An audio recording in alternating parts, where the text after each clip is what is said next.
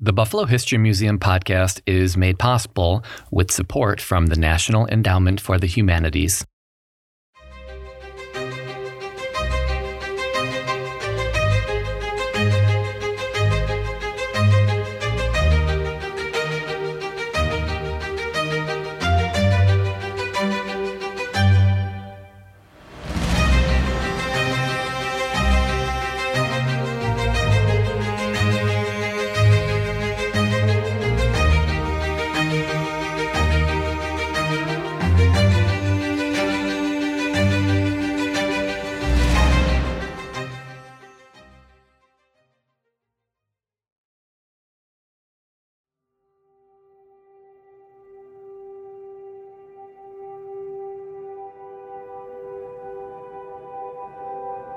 Gatsby believed in the green light, the orgastic future that year by year recedes before us.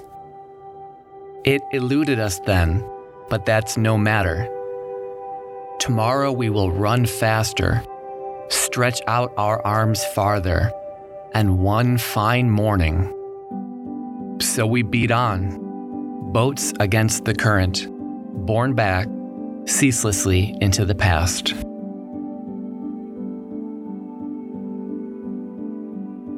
This, the closing line of The Great Gatsby, is perhaps the most well known and beloved ending in all of American literature. And while many are familiar with that quote, far fewer are probably familiar with its author's connection to Western New York. The man who penned that closing line, F. Scott Fitzgerald, spent much of his childhood here, and the city left an indelible mark on the man who would write Gatsby. The Curious Case of Benjamin Button, Tender is the Night, and many other works. His tales of the Jazz Age spoke to the decadence and flamboyance of the 1920s. He has come to be regarded as one of the great American writers, and his most famous work, The Great Gatsby, is certainly in contention for greatest American novel. Francis Scott Key Fitzgerald, or Scott as he preferred to be called, was born on September 24, 1896, in St. Paul, Minnesota. Now, if that name sounds similar to the author of the Star Spangled Banner, it is. Francis Scott Key and F. Scott Fitzgerald were distant cousins, actually, second cousins three times removed, and his parents wanted to highlight that connection. Fitzgerald's father was a soap salesman for Procter & Gamble, which brought his family to Buffalo in 1898 when Scott was just a year and a half old. Now, when they arrived, the family took up residence at the Lenox Apartments on North Street, which are today the Lenox Hotel and Suites. Built in 1896, the Lenox was a fashionable and elegant place to live, surrounded by many of Buffalo's most ornate mansions. In 1899, the family moved to an apartment on Elmwood and Summer where they remained until 1901, when Fitzgerald's father was transferred to Syracuse. Now, that year, Fitzgerald returned to Buffalo to attend the Pan American Exposition, and within two years, his family moved back to the Queen City, this time taking up residence at 29 Irving Place in the Allentown neighborhood. It was around this time that the young Fitzgerald befriended Hamilton Wende, a boy whose family connections earned the boys free theater tickets. The boys were captivated by the plays and would reenact them for audiences of neighborhood children, but not without charging admission first, of course. From an early age, Fitzgerald proved to be a precocious and intelligent child with an interest in literature. As both of his parents were Catholic, they sent Scott to school at Holy Angels Convent with the unusual arrangement that he only needed to go for half the day, and he was allowed to choose which half. At nine, Scott transferred from Holy Angels to Nardin Academy, one of the first Catholic private schools. In 1903, the family moved to 71 Highland Avenue. In his personal notes later in life, Fitzgerald mentioned that he loved playing in the attic of this house where he had a quote, complete gymnasium. He even had a swing that he had hung from some hooks in the ceiling. His biographer, Andrew Turnbull, later visited the house and was shocked to discover that the hooks were still in the attic exactly as Fitzgerald had described. In 1908, his father was fired from Procter & Gamble, and the family returned to Minnesota. But Fitzgerald's time in Buffalo proved to have an impact on him and his later work.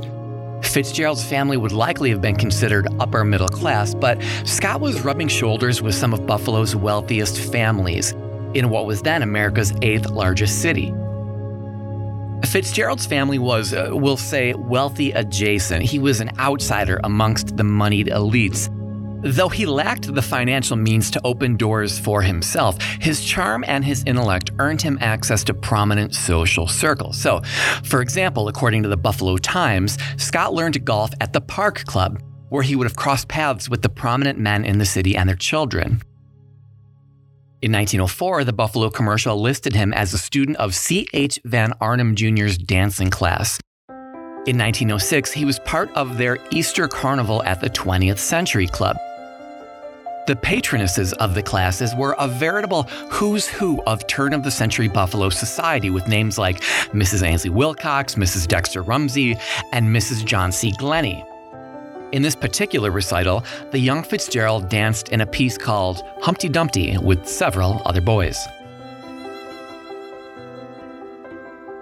Van Arnhem's dance classes were a popular activity for the children of Buffalo society. His talent as a dancer made him a popular partner for the young ladies in the class, and Fitzgerald, a burgeoning ladies' man, loved the attention. Two of Scott's more frequent partners were Dorothy Knox, the sister of Seymour Knox, and Harriet Mack, whose family owned the Buffalo Times.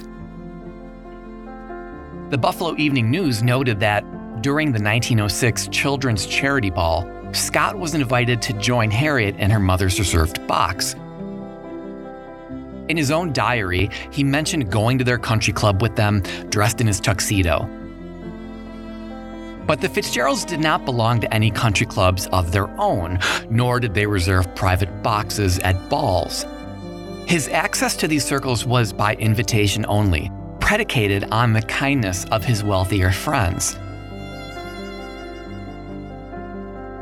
Now, while Scott enjoyed this world, he knew it wasn't truly his. While he was able to socialize and dance with the daughters of high society, as he would later remark, poor boys shouldn't think of marrying rich girls. These themes would play out later in his works like This Side of Paradise and The Great Gatsby, so it's easy to see why Fitzgerald promoted his fiction as autobiographical. Many of his characters possessed those same insecurities or grappled with materialism, classism, and a shifting culture brought on by a modernizing world. That's what made Fitzgerald so popular in the 1920s. He had a way of capturing the essence of the era in his work, the way only someone who lived it could fully understand.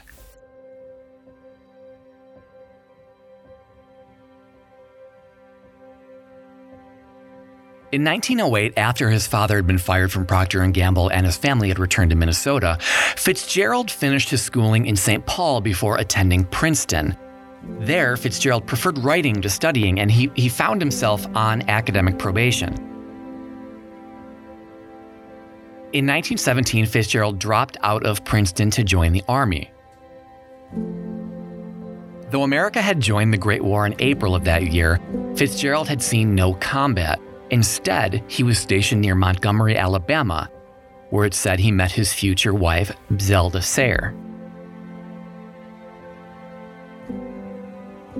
The pair were married in 1920 and had a daughter, Frances Scott Fitzgerald, in 1921. They moved around the country before briefly joining the American expat scene in Paris. It was there that he met Ernest Hemingway, Gertrude Stein, and others. The best of America drifts to Paris, Fitzgerald wrote. The American in Paris is the best American. France has the only two things toward which we drift as we grow older intelligence and good manners. Though Fitzgerald has come to be remembered as one of the greatest American writers, much of his success came well after his death. His work, which so elegantly captured the spirit of the 1920s, fell out of fashion during the Great Depression.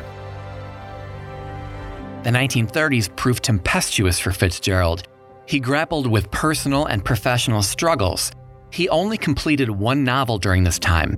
In fact, he had turned primarily to writing short stories and screenplays to support himself.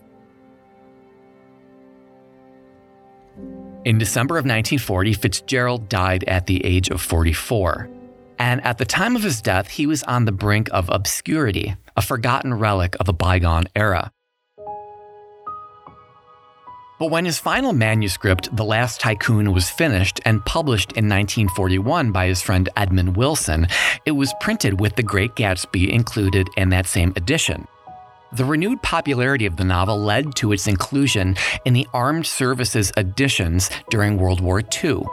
These were books printed for the American troops. In 1960, New York Times editorialist Arthur Mizener announced it was probably safe now to say that Gatsby is a classic of 20th century American fiction, thus cementing Fitzgerald's position among literary greats.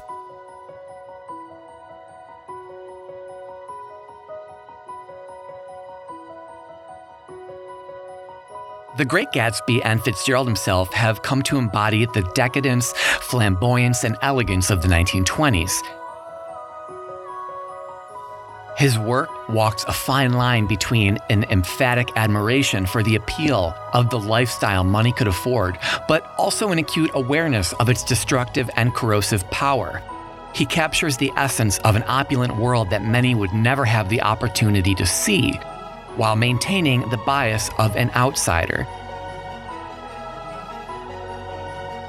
Like Gatsby, if Fitzgerald wanted this world in his own right, he'd have to earn it which in its own way is the American dream.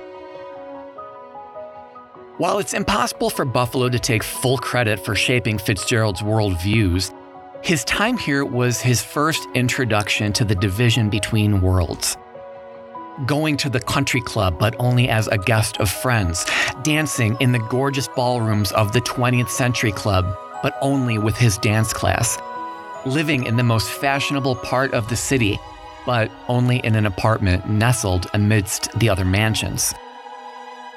While Buffalo was the setting for only a small part of Fitzgerald's life, the city and all it represented was far from forgotten for the young writer.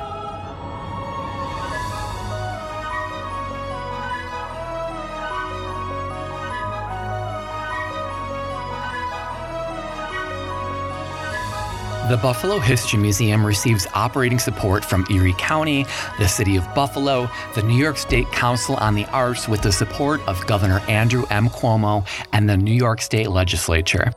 Additional support is provided by M&T Bank and from the generous support of our donors, members, and friends.